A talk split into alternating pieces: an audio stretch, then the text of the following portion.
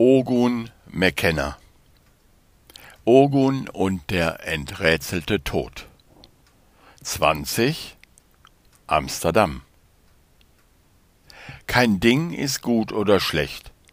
Erst das Denken macht es dazu. William Shakespeare Sie waren zu viert in Gesines Lada unterwegs. Gesine und Ogun hatten sich mit dem Fahren abgewechselt. Beide waren sie etwas müde von der langen Fahrt, obwohl sie zwei Pausen gemacht hatten. Steffen saß hinten neben Dad und beide schienen zu schlafen. Wie heißt der Schulfreund von Steffen? fragte Ogun. Kim Long, sagte Gesine. Sein Vater hat ein kleines chinesisches Restaurant in der Uckermark. Und Steffen ist mit ihm in Prenzlau zur Schule gegangen.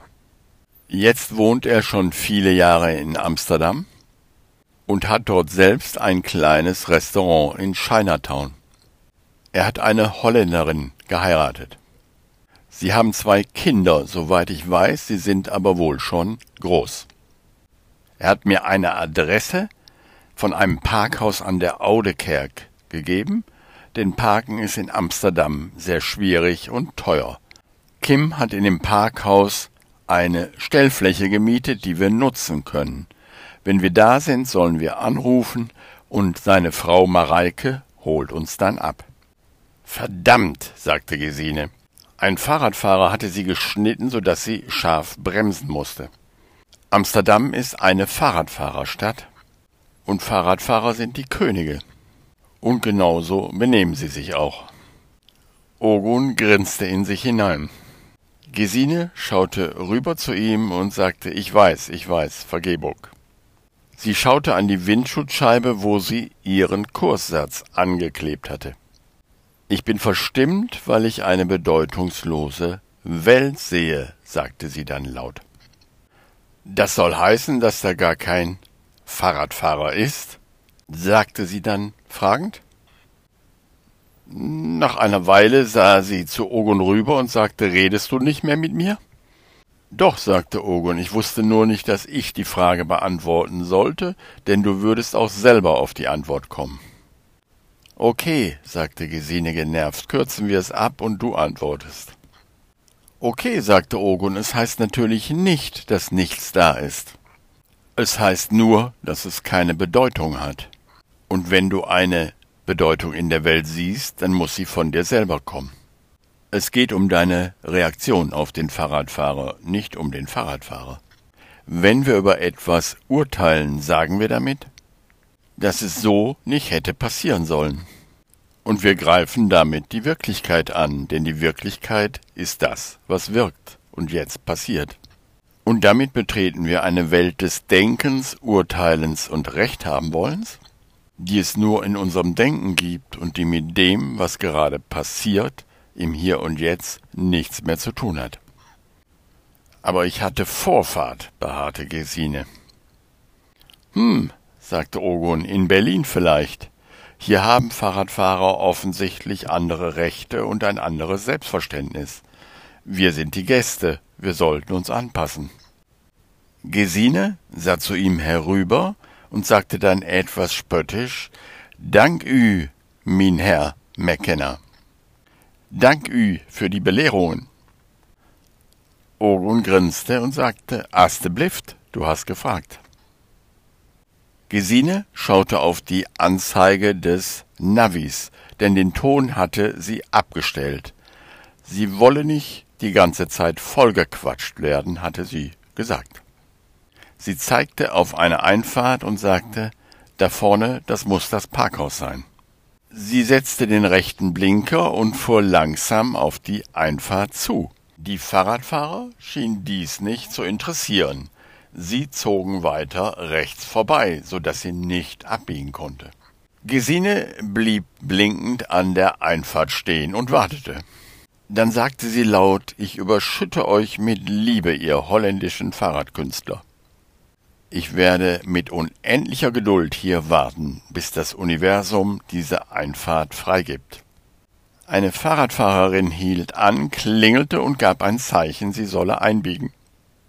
Gesine bog ein und Ogun bedankte sich mit einem freundlichen Winken.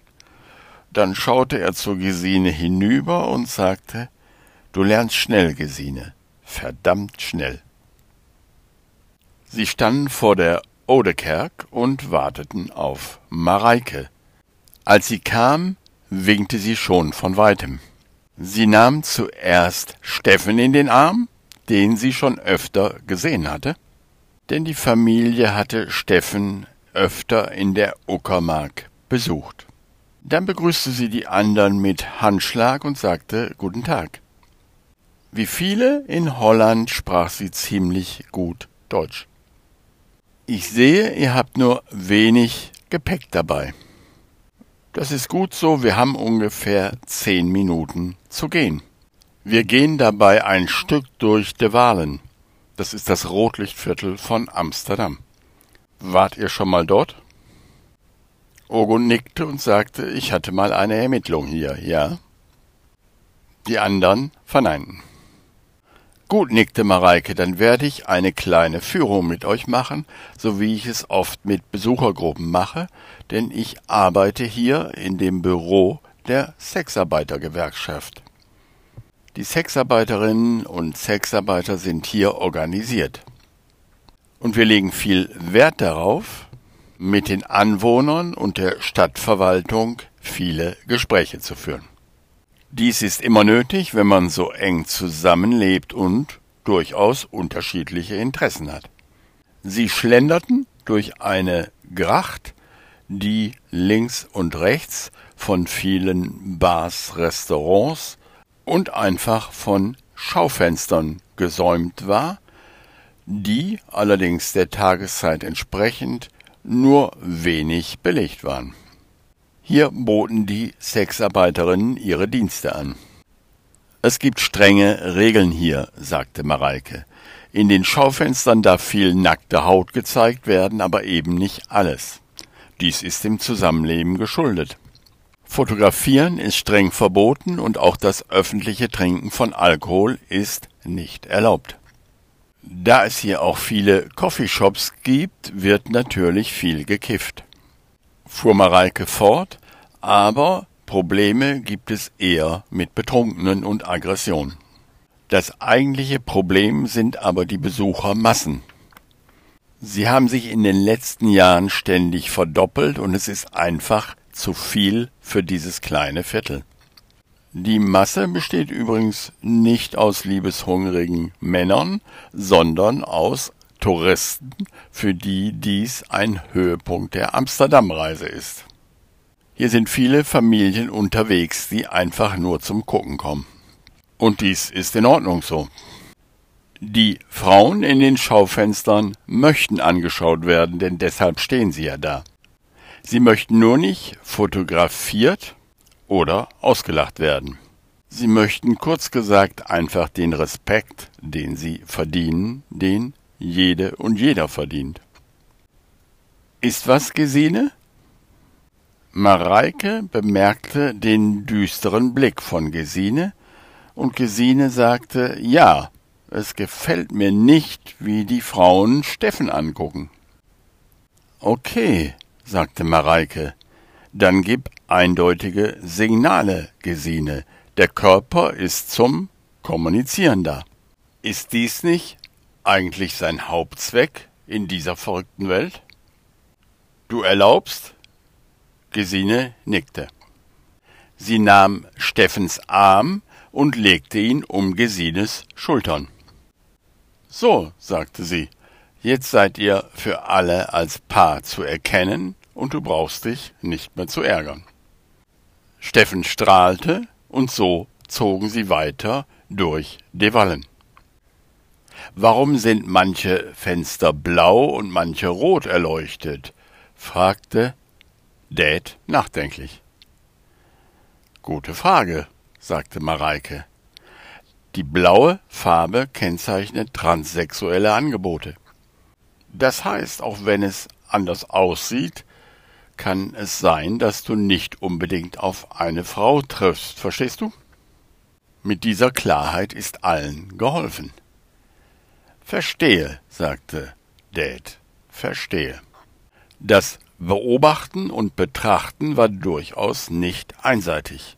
Besonders Dad in seinem Schottenrock zog durchaus bewundernde Blicke aus roten als auch aus blauen Fenstern auf sich.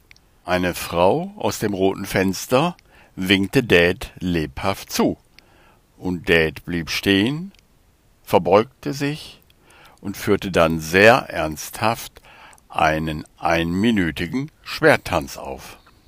Als er fertig war, verbeugte er sich wieder sehr ernsthaft und erhielt frenetischen Applaus, nicht nur aus den roten und blauen Fenstern, sondern auch von den umstehenden Touristen.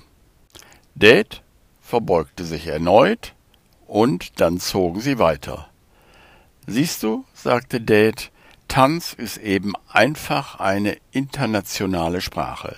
Und auch der Schwerttanz, dozierte er, enthält durchaus erotische Elemente.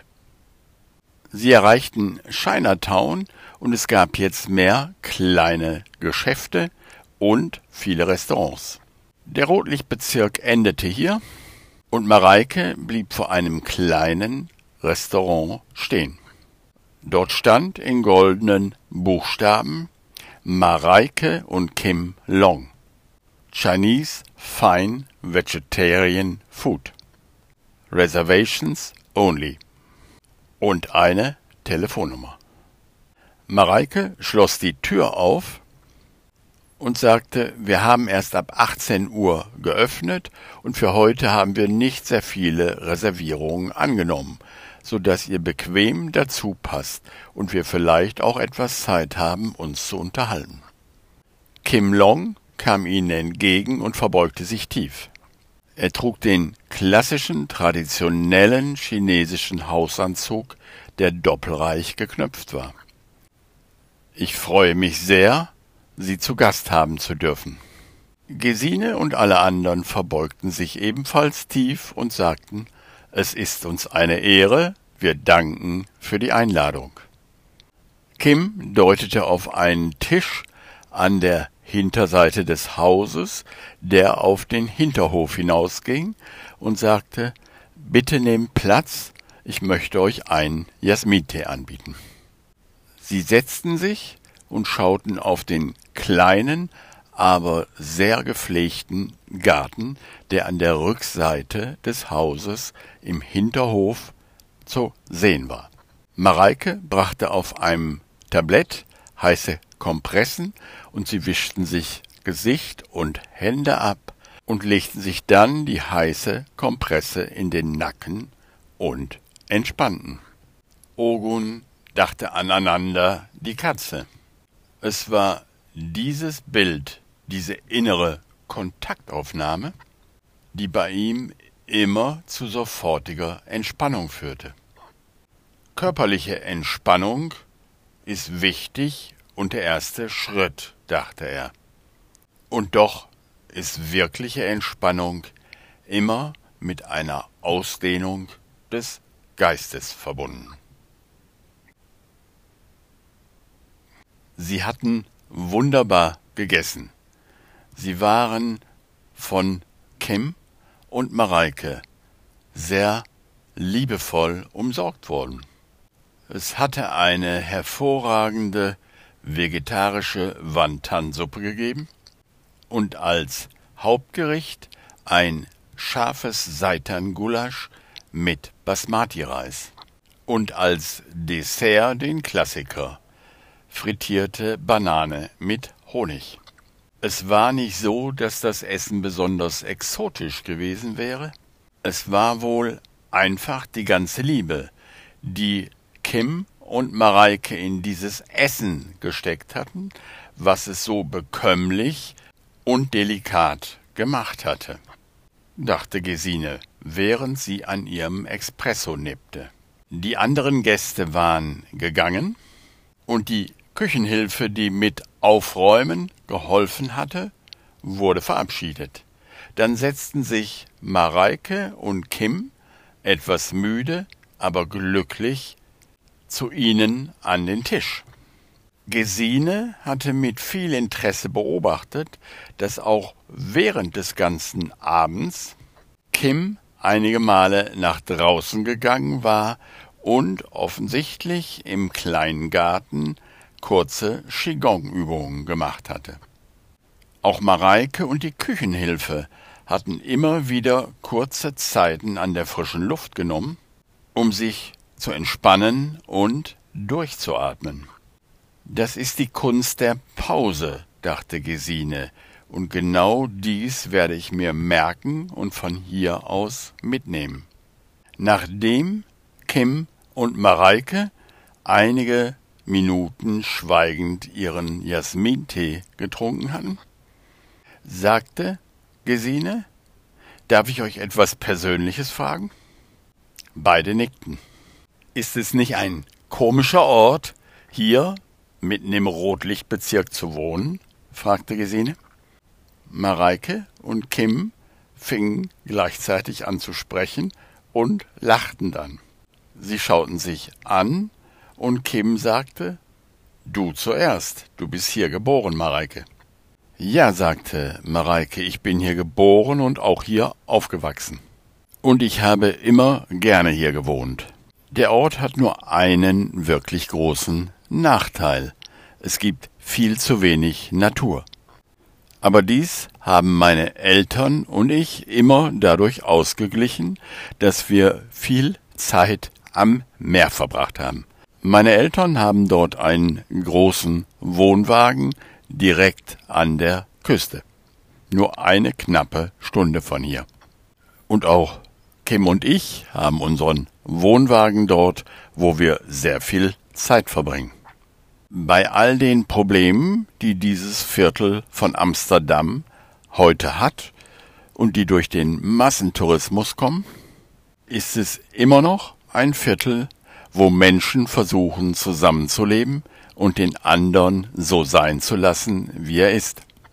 Dies ist nicht immer einfach, aber es ist die Schule des Lebens.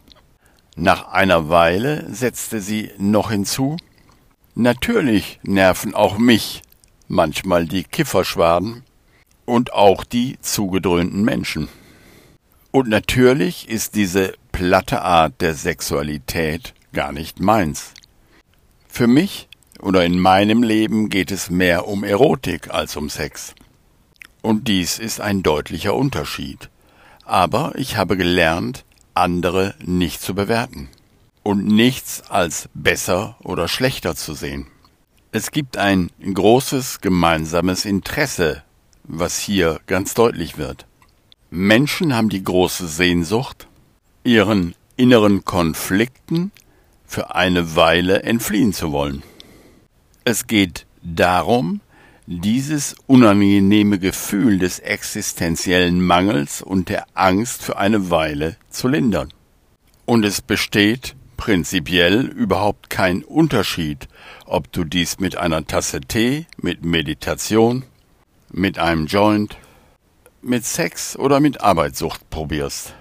Jede und jeder wird an den Punkt kommen, wo er bemerkt, dass kein Objekt dieser Welt, keine Beziehung und auch kein Geisteszustand diese Lücke oder diesen Mangel an Liebe füllen kann. Jede und jeder wird an den Punkt kommen, wo er bemerkt, dass es darum geht, sich daran zu erinnern, dass ich die Liebe bin und nicht, dass ich die Liebe brauche.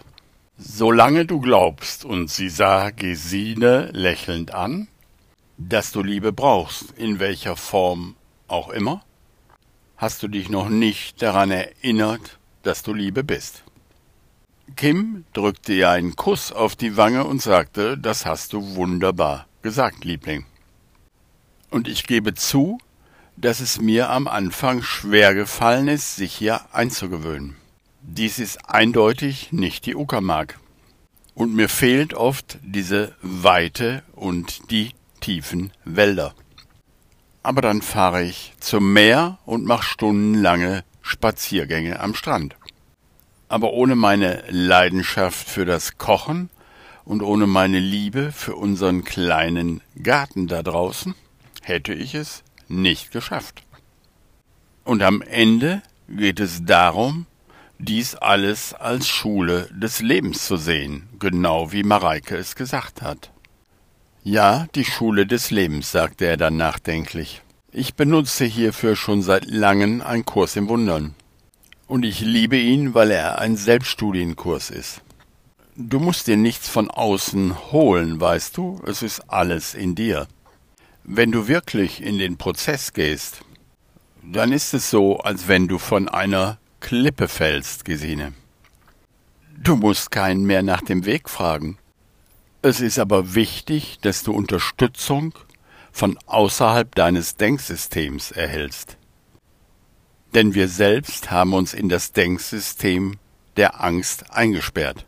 So kannst du im freien Fall deinen Kurs machen und langsam, aber sicher wird sich die Angst reduzieren und in Liebe verwandeln. Und wenn keine Angst mehr da ist, dann deshalb, weil keine Idee der Trennung mehr da ist. Denn Angst ist nichts anderes als das Aufrechterhalten der Idee Trennung wäre möglich. Und natürlich wird keiner unten aufschlagen. Denn am Ende des Prozesses bleibt nichts übrig, was aufschlagen könnte. Kim lächelte und nickte Gesine freundlich zu. Gesine nippte wieder an ihrem Espresso und sagte, äh, hört sich spannend an. Danke für eure ehrlichen Antworten. War Gerhard auch hier? Ja, sagte Mareike. Gerhard und Wim waren zweimal hier. Sie haben beide gerne hier gezeichnet.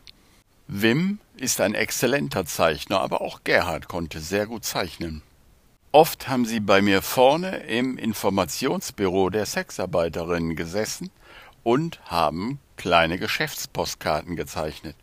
Die Frauen fanden es natürlich toll, eine eigene Geschäftspostkarte zu haben.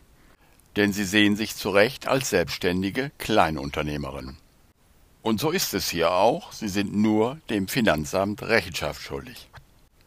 Und Gerhard hat gern mit Kim morgens Qigong gemacht. Kim bietet immer kostenloses Qigong auf dem Yu-Markt an, dem Neumarkt, hier direkt um die Ecke. Morgen früh um acht Uhr. Wenn ihr wollt, könnt ihr gerne kommen und dann frühstücken wir hier zusammen.